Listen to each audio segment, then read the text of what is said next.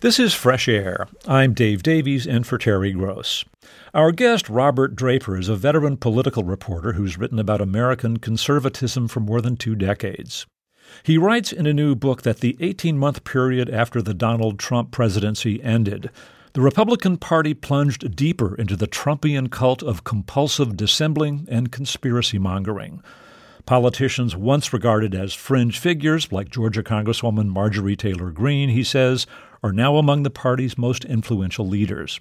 And he says extreme positions that have taken hold go beyond denying the results of the twenty twenty election. Republicans are now more likely to call Democrats not just wrong, but evil or communists. Draper's book is titled Weapons of Mass Delusion, When the Republican Party Lost Its Mind.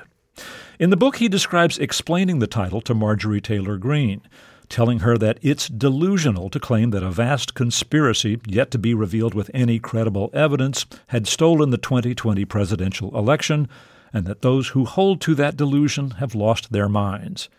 In a bit, we'll ask him what Taylor Greene had to say in response, and we'll hear more about his reporting on developments in the Republican Party. Robert Draper is a contributing writer for the New York Times Magazine and National Geographic Magazine. Among his previous books are To Start a War, How the Bush Administration Took America into Iraq, When the Tea Party Came to Town, and Dead Certain, The Presidency of George W. Bush. Robert Draper, welcome back to Fresh Air. Thanks so much for having me on, Dave. We'll talk about how you believe the party has gotten more committed to extreme views and why. And what you do in this book is you kind of focus on the Republican members of the House of Representatives as a way of looking at how all this uh, reflected and, and influenced these trends within the party. Um, and a major character here is Marjorie Taylor Greene, the congresswoman from Georgia.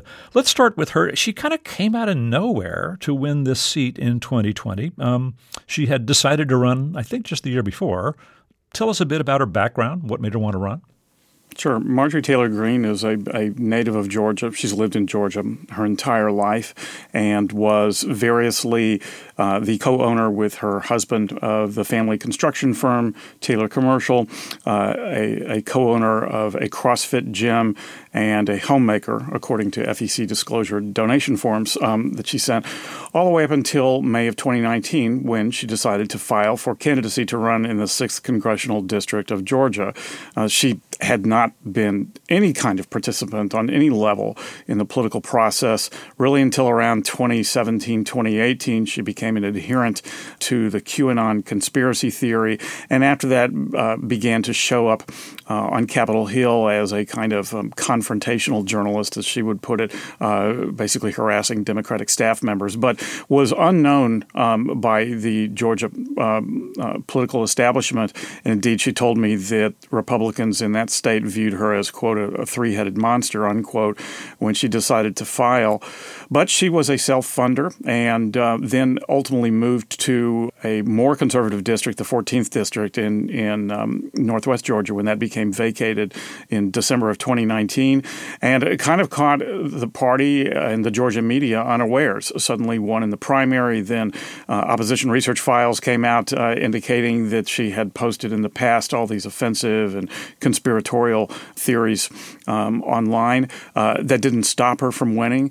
But she came to Washington in um, January twenty twenty-one with the expectation um, from most of us allegedly smart people that she would soon be kind of consigned to the Star Wars bar, given essentially that one term, uh, otherwise ignored by the Republican Party, and would be out the door. Um, that that did not occur. And in fact, that in many ways the opposite occurred is kind of a, a case study in the Republican Party in the post-Trump era, and thus forms, you know, a central foundation of uh, my book. Yeah, you said the Star Wars bar. That is to say that the true kind of outliers, the weirdos uh, in, in the political world. She did get the support once she moved into the new district and then could mount a credible campaign. She got the support of some Freedom Caucus members of Congress. I gather a lot of mainstream Republicans didn't take her seriously. It seems to me one of the points you're making here is that her win, which was a substantial win, I mean, she really did well, said something about the state of the Republican primary electorate that a lot of Republicans didn't realize. I think that's right, Dave. It's, you know, and, and again, more broadly speaking, it goes to show you how establishment Republicans were and to some extent still remain clueless about the hold that Donald Trump continues to have over the party, and that someone like Marjorie Taylor Greene can come out of nowhere and essentially be a Trump mini, mini-me in a particular congressional district and just show fidelity to Trump on issue after issue after issue, and, and if anything, um, sort of go to the right of Trump or, or become more outrageous in your rhetoric than Trump has been. Uh, that seemed to be uh, you know, beyond kind of the bounds of, of polite discussion amongst Republicans that any candidate would be this way. But the base absolutely loved it. And uh, her talking about Antifa and talking about Black Lives Matter being a domestic terrorist organization, and uh, you know, every other ad featured her with, you know, an A R fifteen customized pistol. And uh, again, this seemed outlandish to um, sort of run-of-the-mill Republicans, but the base wanted a MAGA warrior to send from their district to Washington, and that's what they got. She would, of course, deal with Kevin McCarthy, who was the Republican leader of the House, and this unfolds in interesting ways. Um, just tell us a little bit about Kevin McCarthy's relationship with Donald Trump, which, as you write, is goes back farther than I think a lot of us realized. Sure. Kevin McCarthy, um, uh, I remember talking to him in twenty seventeen when Donald Trump took office. And, and McCarthy said to me, look, you know, I've uh, I've got my experience with celebrity politicians. When I was um, serving in the California state legislature, Arnold Schwarzenegger became governor, and I knew how to massage his ego. I'll do the same with Trump.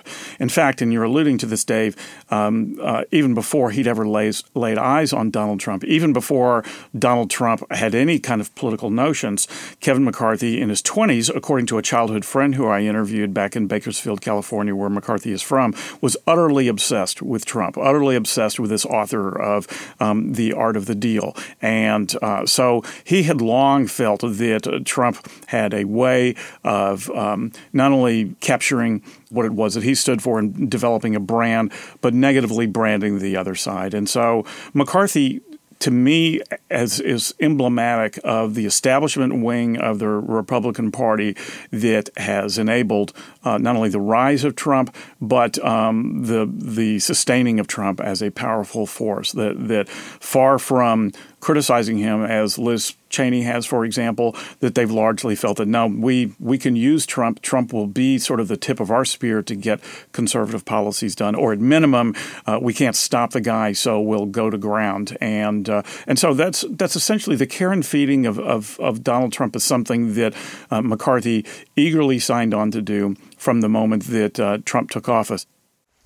So the Republican leader, Kevin McCarthy, was going to pay a lot of attention to Donald Trump and stay in his good graces, and very much in part because he hoped that in two years, in twenty twenty-two, when he hoped the Republicans would take control of the House, he would become Speaker of the House, long an ambition of his. He has to manage this, you know, the Republican conference, that is to say the members of the Republican Party in the House of Representatives. And he had this issue early on, which was that Liz Cheney of Wyoming had voted to impeach Donald Trump for his role in the assault on the Capitol on January sixth and was not apologetic about it. And there was a feeling among a lot of members she was kind of making their lives hard. Um, and then they had this other issue of Marjorie Taylor Greene speaking her mind and making a lot of waves when she did it. Let's talk about Liz Cheney. There was a meeting to discuss whether they should remove her from her leadership position. How did that go? How did McCarthy handle it? Sure. Um, and, and it's yeah, worth underscoring that she was not merely Liz Cheney of Wyoming. She was Republican, House Republican Conference Chair. And so she occupied, as you're indicating, Dave, an important leadership Um, position, and indeed beyond the leadership position, was viewed as one of the most ascendant Republicans, which is really something to to uh, to kind of stick a pin in. As you're indicating, the purpose of this was to discuss whether Cheney um, should be allowed to remain on as conference chair after she had not only voted um, to impeach Trump, but had also continually denounced him and seemed to do so as uh, from the standpoint of being a leader of the Republican Party, thus implying uh, to the MAGA base that this is w- where all House Republicans stood. So that was kind of an offending article. Meanwhile, just as they were planning to have this special conference to discuss whether to remove Cheney, some old social media posts of Marjorie Taylor Greene had surfaced uh, that included the um, the suggestion on Greene's part back in, I think, twenty eighteen was when this occurred, that uh, that uh, the California wildfires had been started by some space laser, laser in the sky controlled by um, the billionaire Jewish um, family, the Rothschilds, and, and other really, really outrageous things. So there was um, a movement amongst Democrats to strip Greene of her committee assignments. And, and so this particular special conference was meant to discuss these two things. And, and in a broader sense, what they were talking about, whether they intended to or not, was the future of the Republican Party. Which way is the Republican Party going to go? Are we going to stand behind Liz Cheney, um, even though she has stood against Donald Trump? Or are we going to stand with Marjorie Taylor Greene, who has said offensive things, but who is very, very loyal to Donald Trump? And we should note that when, when Liz Cheney, she didn't just criticize Donald Trump, she said he is a threat to democracy. I mean, kind of along the lines of what the, the January sixth committee would later pursue. So how did this meeting go? What happened was that these these House conferences, um, they take place usually every week, every other week. They tend to be about an hour long. The same figures line up behind a microphone and blather into it for a minute or two, and there, nothing of consequence occurs. This was, uh, in contrast, a four-hour meeting, very, very emotionally fraught, and one in which um, uh, they not only discussed uh, Liz Cheney and what a leader should or shouldn't do and how her reaction Um, impacted uh, uh, her Republican colleagues, but also what to do about Marjorie Taylor Greene. And literally at the midpoint of this four-hour um, uh, discussion, Marjorie Taylor Greene walked up to the microphone and for about ten or fifteen minutes explained herself to her Republican colleagues. And by explain herself, what I really mean is how it was that then Citizen Greene came to fall under the sway of QAnon. And her thumbnail sketch explanation was, well, after the Russia collusion hoax perpetrated by uh, mainstream media uh, figures in the New York Times, C N N, and others, I decided I couldn't trust the news anymore. I went on the internet to find alternative news, and lo and behold, there's QAnon. That was basically her explanation. By the end of this meeting, a, a decision was reached, largely Uh, through the persuasive efforts of Kevin McCarthy. But also I think that this is where the, the party was at this moment in time to kind of split the difference, to keep Liz Cheney on, to not act against Marjorie Taylor Greene and side with stripping uh, her of committee assignments, basically to kind of keep the party together. But you could tell, in part because a third of the people stood up after Marjorie Taylor Greene gave her own defense and gave her a standing ovation, that already this first-term congresswoman, who in fact had only been in office for a month now, was developing sympathies within the Republican Party while people were continuing to be leery of Liz Cheney. And indeed, as the months would wear on, Cheney ultimately would lose her leadership position. One of the things you write about this period is that when Marjorie Taylor Greene was there and making intemperate comments and taunting people at every opportunity, that some Democrats, progressive Democrats, specifically Alexandria Ocasio-Cortez and some others, feared for their physical safety. Is this true? Yes, I think it's a really important thing to point out that um, Democrats who, like many other people who inhabit the Capitol, staff members uh, and uh, people who occupy administrative uh, positions in the Capitol, were truly traumatized by the events of January the sixth. I say that sympathetically as someone who was inside the Capitol that day also. And um, uh, and as re-traumatizing as it was to, to continue to work in the building where that had taken place, it was that much more so to then deal with their colleagues across the aisle who were either in a state of denial or in a state of revisionism, depending on when you asked them, about what occurred on January the sixth.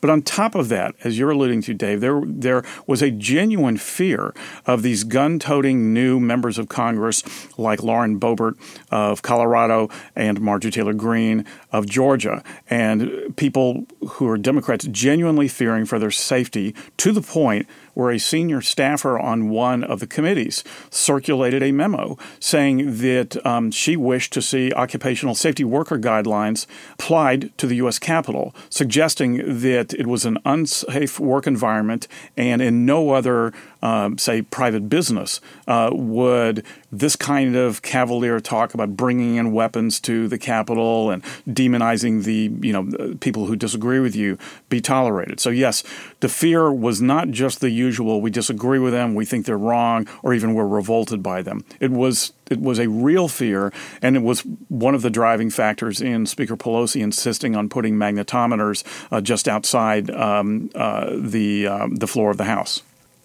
So Marjorie Taylor Greene was stripped of her two committee assignments, which, you know, if you looked at Congress in the traditional way, would mean that she was someone with no clout in the institution and it would diminish her influence. That was not the case with her, was it? No, no, not at all. In fact, um, two important things happened um, in the wake of, of her being stripped of her committee assignments.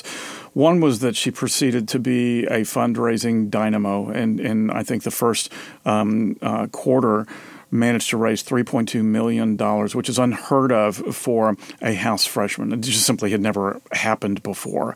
And indeed, by the end of uh, twenty twenty-one, would outraise all but three of her House Republican colleagues, and two of those three are Kevin McCarthy and Minority Whip Steve Scalise, two members of leadership. So that a freshman would do this is kind of remarkable. Um, but the other thing that um, I think got a lot less notice but still was um, significant was that she began to use all these procedural means of slowing down Uh, the uh, the House proceedings and uh, basically forcing people to do a roll call vote when they just wanted to do a voice vote. This just seemed to be a pain in the neck. Republicans and Democrats alike were annoyed by it.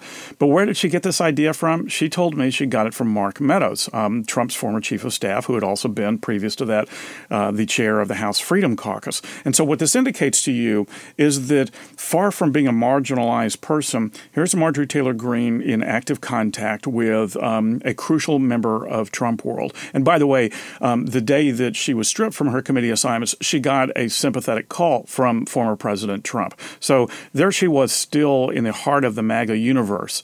And uh, and um, as she said the day after she was stripped of her assignment, the party is still Donald Trump's. He's not going away. It's nobody else's party. And that would prove to be true. You have a chapter in the book called The Leviathan Lie. Um, and you're making the case that the notion that the election was stolen, again, you know, from something for which there is simply no credible evidence, seemed to grow in intensity and reach over time.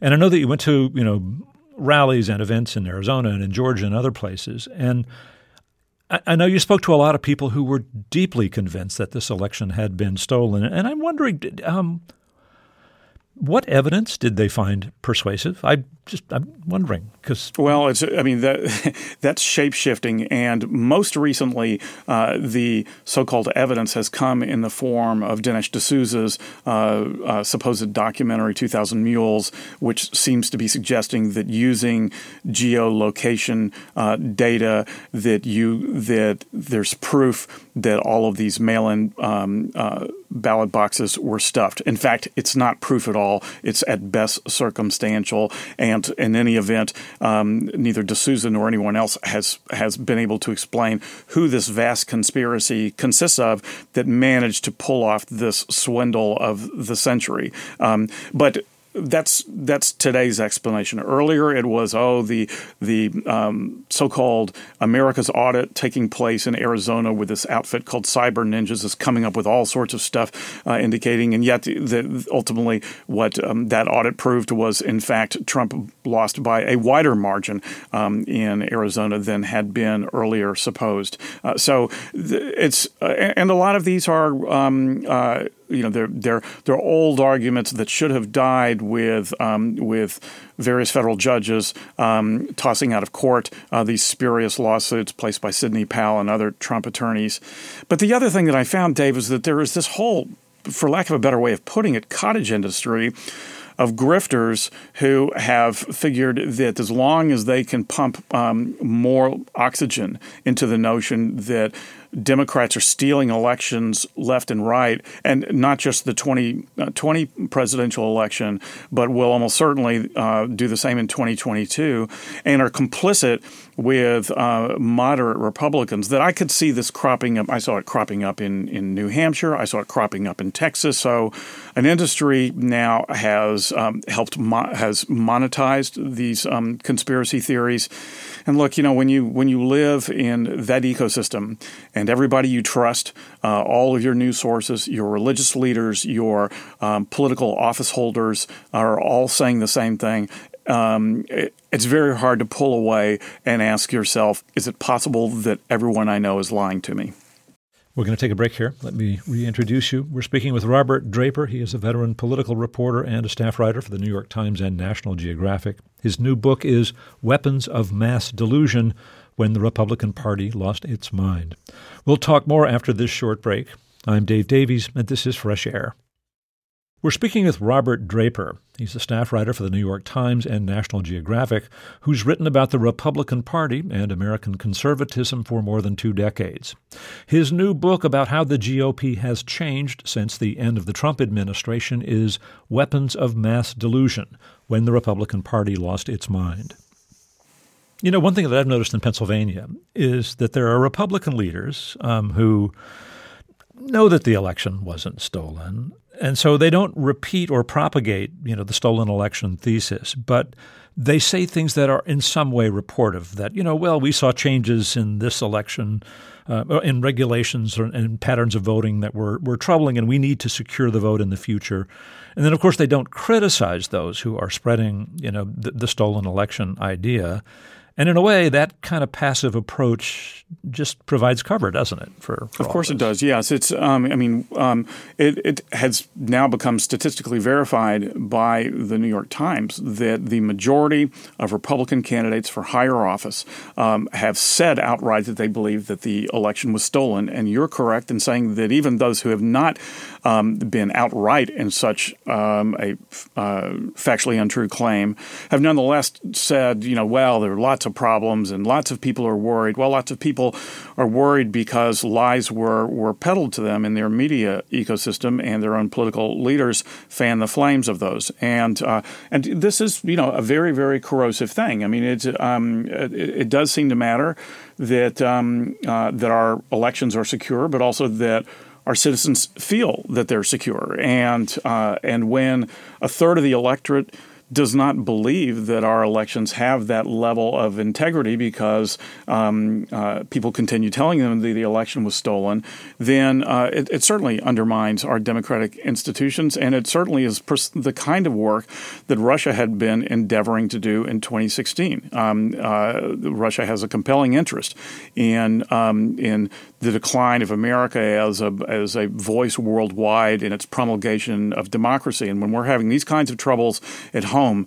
Every day that there's trouble like this is a good day for Russia. So as the first congressional term after Trump left office, you know, continued on, Marjorie Taylor Greene continued to have national influence. She raised a lot of money nationally.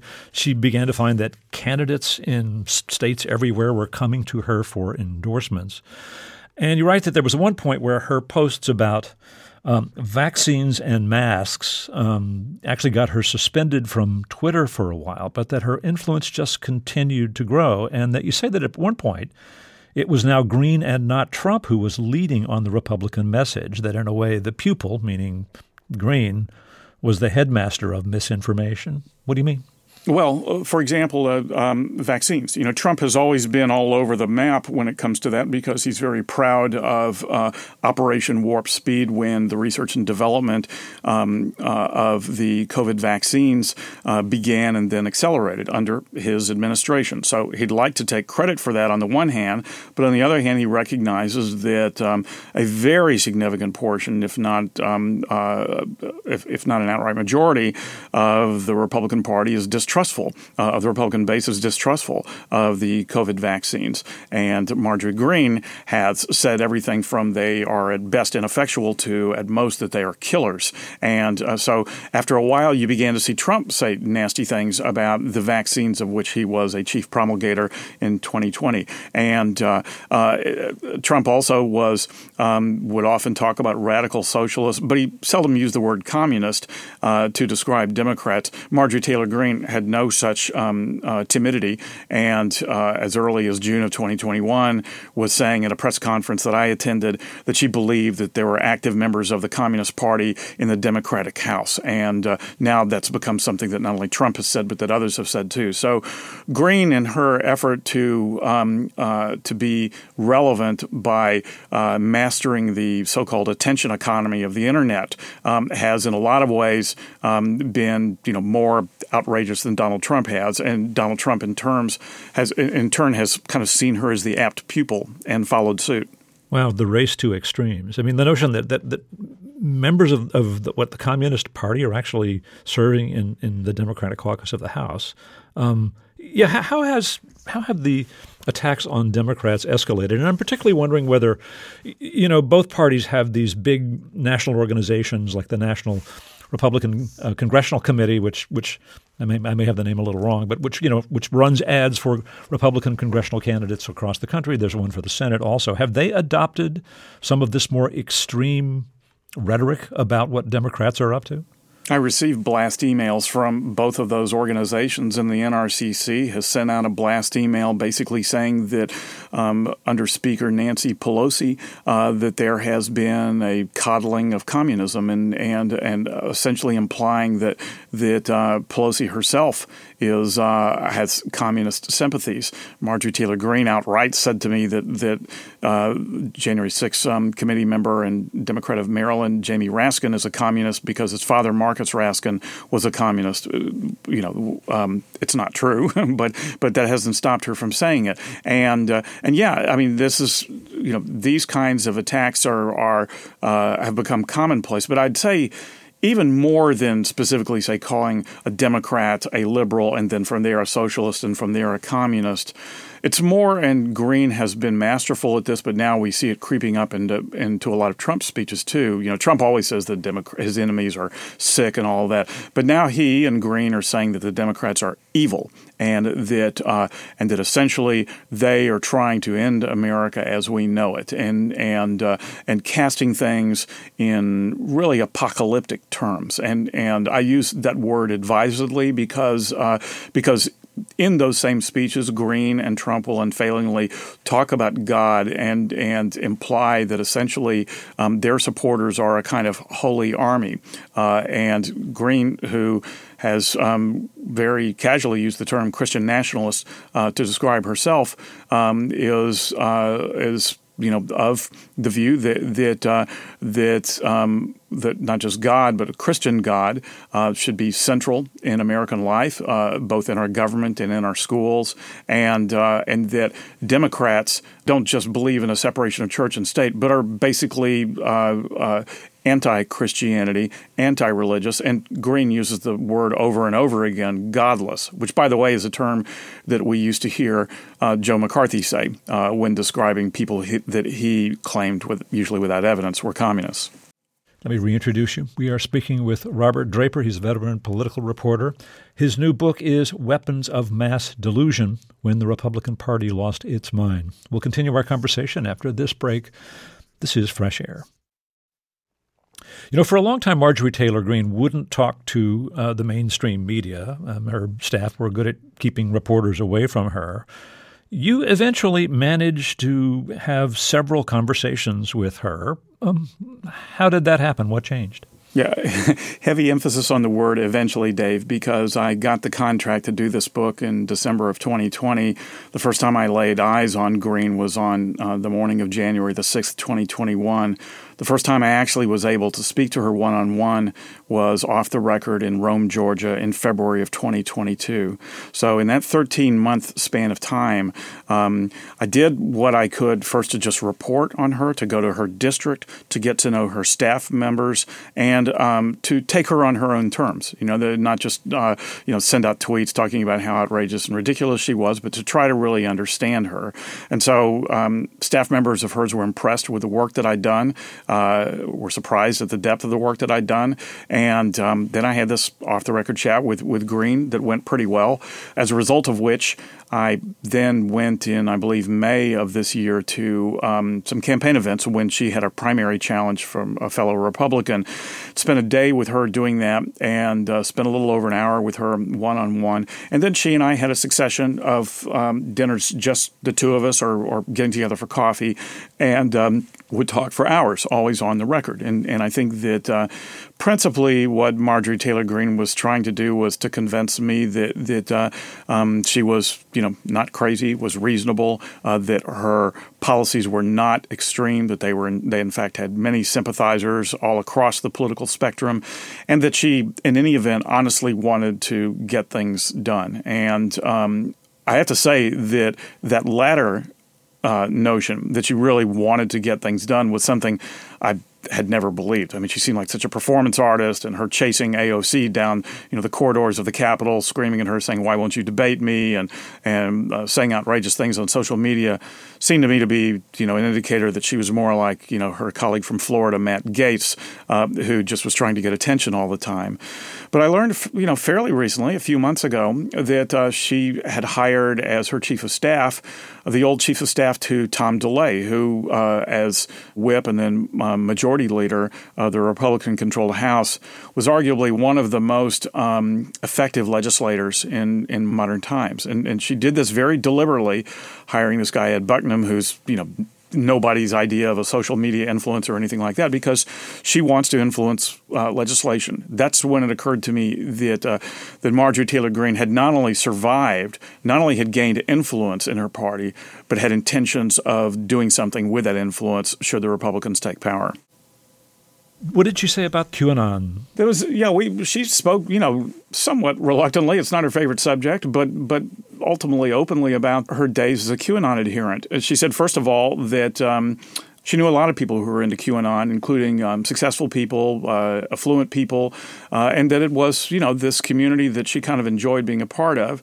She, you know, continued to stand by her assertion that she went the way of QAnon because mainstream media outlets had spread so many lies about Trump that she could no longer trust them. I, I'm not utterly convinced that she had been an assiduous reader of the New York Times and watcher of C N N um, before QAnon and before what she calls the Russia collusion hoax.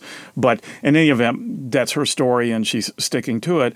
She she got into QAnon, um, and she had developed a big Facebook following uh, through CrossFit uh, and um, the the exercise regimen that, that she's a part of, and met this guy who is a, a counselor in the public education system in New York uh, who had a, a conspiracy online publication called American Truth Seekers, and she began to write for it under the pseudonym of her great-grandmother's name, Elizabeth Camp, and then later, a few months later, uh, just went ahead and put her name out there. She says she ultimately lost faith in, in, in QAnon, came to realize that some of the stuff, you know, wasn't true. Um, but to be honest, you know, there there were precepts that she adhered to before QAnon came along, and since QAnon has ceased to at least been be important to her life. And those are that, you know, the Democrats are incorrigibly evil, and that uh, the stakes are quasi-apocalyptic, that children in particular are at risk, uh, that Donald Trump is, uh, you know, this heroic defender of ordinary Americans. I mean, all of these are key pieces of QAnon that she has not let go of. You describe a moment in one of these lunches or dinners with Marjorie Taylor Greene that there was a moment when the galley version of your book had come out, and that you expected her to ask you about the fact that it showed her image along with the title, Weapons of Mass Delusion, When the Republican Party Lost Its Mind. She didn't, so you brought it up. And I mentioned this introduction that you say that you said to her that it's delusional to claim that a vast conspiracy yet to be revealed with any credible evidence had stolen the twenty twenty presidential election and that those who held to that illusion, its adherents, had lost their minds. What did she say when you said this? Yeah, just to back into that, I mean, it's um, one of her uh, top staffers had seen on the Penguin Random House um, website that this was uh, going to be the title of the book. We actually were still tweaking the title, but it was basically that. And he, he sent me, you know, a text basically saying, what the hell, man? You know, we've sat for all these interviews with you, and, and now, you know, there's a picture of our boss on the cover under the words Weapons of Mass Delusion. And, and I said, yeah, you know, I can defend it, and, and I will defend it. So when I sat down with Marjorie Taylor Greene, um, and she hadn't brought it up yet, but I knew she was aware of it, I just, you know, introduced that idea that uh, just as you've described it. And when I said that, that the Republicans who follow this delusional uh, uh, notion that the election had been stolen, metastasizing in um, this, you know, awful riot at the Capitol uh, was proof that they had lost their minds. And I said, you know, I don't know that you and I are going to be able to have like a conversation on the subject. I'd be, I'd, but I'd welcome it. And she said, "Well, sure, I'll, I'll talk to you about it." And one thing I'll say is that, you know, for the riot, you know, we now know that the F B I was aware um, that there was a great likelihood that there would be violence at the Capitol. If only, you know, the F B I had shared that intelligence with me, um, then I, with my social media following, might have been able to prevent it. I might have been able to go online saying, "Please, you know, be peaceful. Please do not get involved in violence." She actually started crying a little bit as she was telling me this. The problem with Green's, you know, um, argument to, to me there was um, twofold. First of all, um, the Trump White House had been aware, uh, we now know through the January sixth hearings, um, uh, for days, uh, Secret Service had been receiving reports of violence at the Capitol, and Trump himself was utterly unmoved by that. And indeed, if we're to believe, you know, what Cassidy Hutchinson had overheard, had basically said, "I want all of my people to come to the rally, even the ones who are carrying weapons and can't go through a magnetometer." The other problem with Marjorie Greene saying that to me is that during the riot, Marjorie Greene was not tweeting out saying, "Please, people, go home. Please, people, don't engage in violence." Um, a lot of the sort of hardcore right-wingers in the Republican Party went conspicuously silent at that point because they knew that that was that was their base. Those were their people. And indeed, as I mentioned in the book, when uh, um, another person who's a central character in the book, uh, uh, the far-right Arizona Congressman Paul Gosar, his chief of staff um, assured someone um, that he wasn't worried, uh, uh, Gosar and Gosar's people, about the rioters because, as this chief of staff put it, these are our people. And and so um, Greene didn't go against her people at a time when it might have, at least according to her, made something of a difference. Well, I'll just note that that response doesn't really address the point you were making, that it's delusional to think that this that the election had been stolen and that people who hold to that delusion had lost their minds. so Greene is yeah. So Greene has since talked to me about this, and she she's um you know on the stolen election thing, and she said, "You tell me, Robert. Do you really think eighty-one million people voted for Joe Biden?" And I said, "Yes. You know, what's the? Uh, I mean."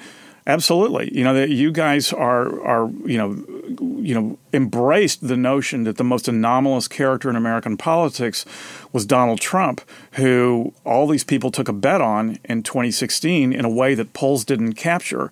Would it be so surprising to you then that these people, you know, who punched their ticket, um, a lot of independents and suburbanites in twenty sixteen would ultimately come to be revolted by him and wouldn't fall in love with Joe Biden, but would desperately want Trump out of office? And And she didn't really have an answer for that, you know. It's uh, and in any event, you know, as I said before, Dave, I've you know, I've you know, I've, I've there are hours of my life that I can't get that I'll never get back. Talking to people who embrace this conspiracy theory that the election was stolen, but not one of them has given me any kind of coherent explanation as who did the stealing. You know, who who you know was it was it Biden, Kamala Harris, the C I A, Brad Raffensperger, the Secretary of State of Georgia, a Republican, uh, Katie Hobbs, the Secretary of State in Arizona, a Democrat. I mean, this is quite a cabal here, you know. But no one's gotten to the bottom of it. No one can explain it. Well, Robert Draper, thanks so much for speaking with us again. My pleasure. Thanks so much for having me, Dave. Robert Draper is a veteran political reporter and a staff writer for the New York Times and National Geographic. His new book is Weapons of Mass Delusion: When the Republican Party Lost Its Mind. Coming up, jazz critic Kevin Whitehead tells us about the new album from alto saxophonist Bobby Watson, in which he returns to his Kansas City roots. This is Fresh Air. Alto saxophonist Bobby Watson came up in drummer Art Blakey's finishing school, the Jazz Messengers, and has recorded dozens of highly acclaimed albums since. After decades working out of New York, Bobby Watson returned to Kansas City, near where he grew up. Jazz critic Kevin Whitehead says he sounds right at home.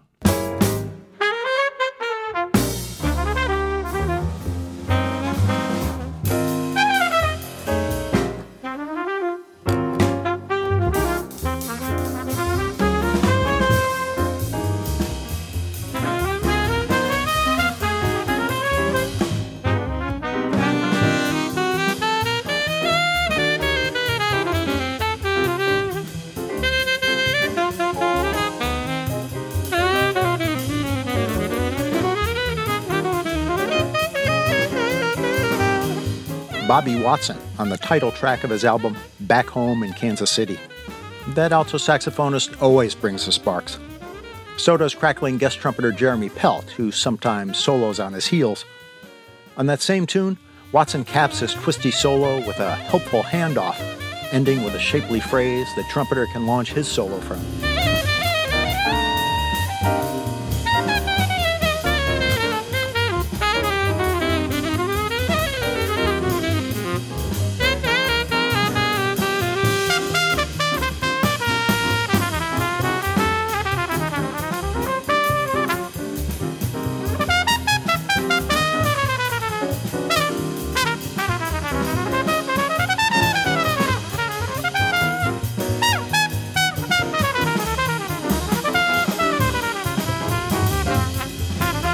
Jeremy Pelt on trumpet. Leader Bobby Watson is proudly in the jazz tradition. He follows common practice by writing new melodies on the chords to old ones. So Watson's Back Home in Kansas City is based on Back Home in Indiana, and his side steps on John Coltrane's Giant Steps. Bon Voyage transparently lifts from Herbie Hancock's Maiden Voyage, but then Watson throws a curve. The improvising shifts to a Cuban-style montuno, or Cyrus Chestnut vamps on piano. That's Victor Jones on drums.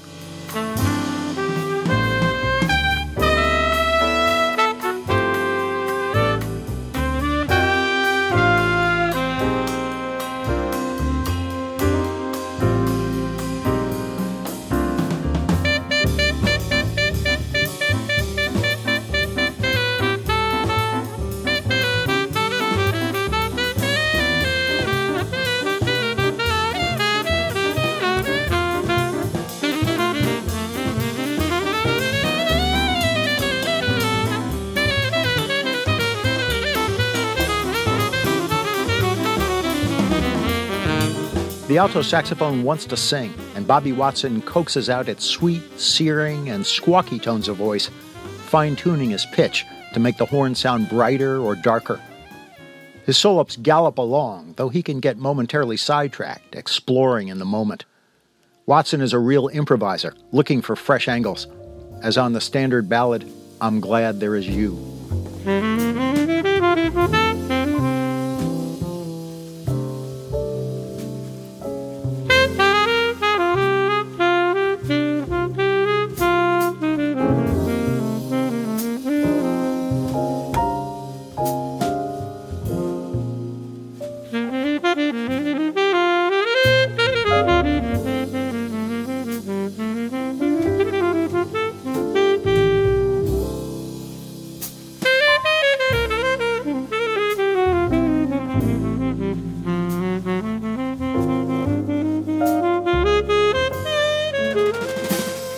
The album title, Back Home in Kansas City, signals a reaffirmation of old connections.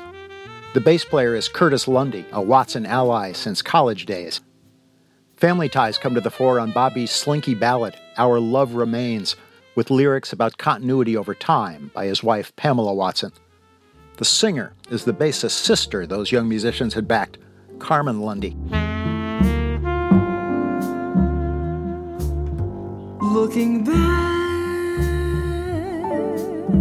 on the years,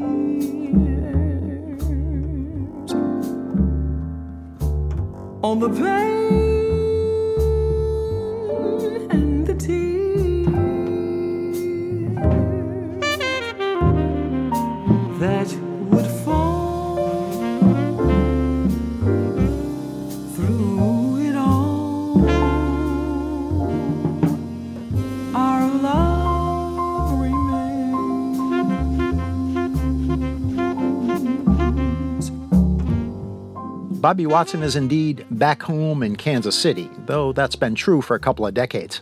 It's not like he's just settling in. Certainly, the core Kansas City jazz values, a swinging beat, a personal style, and an earthy, bluesy sensibility, are all firmly in place.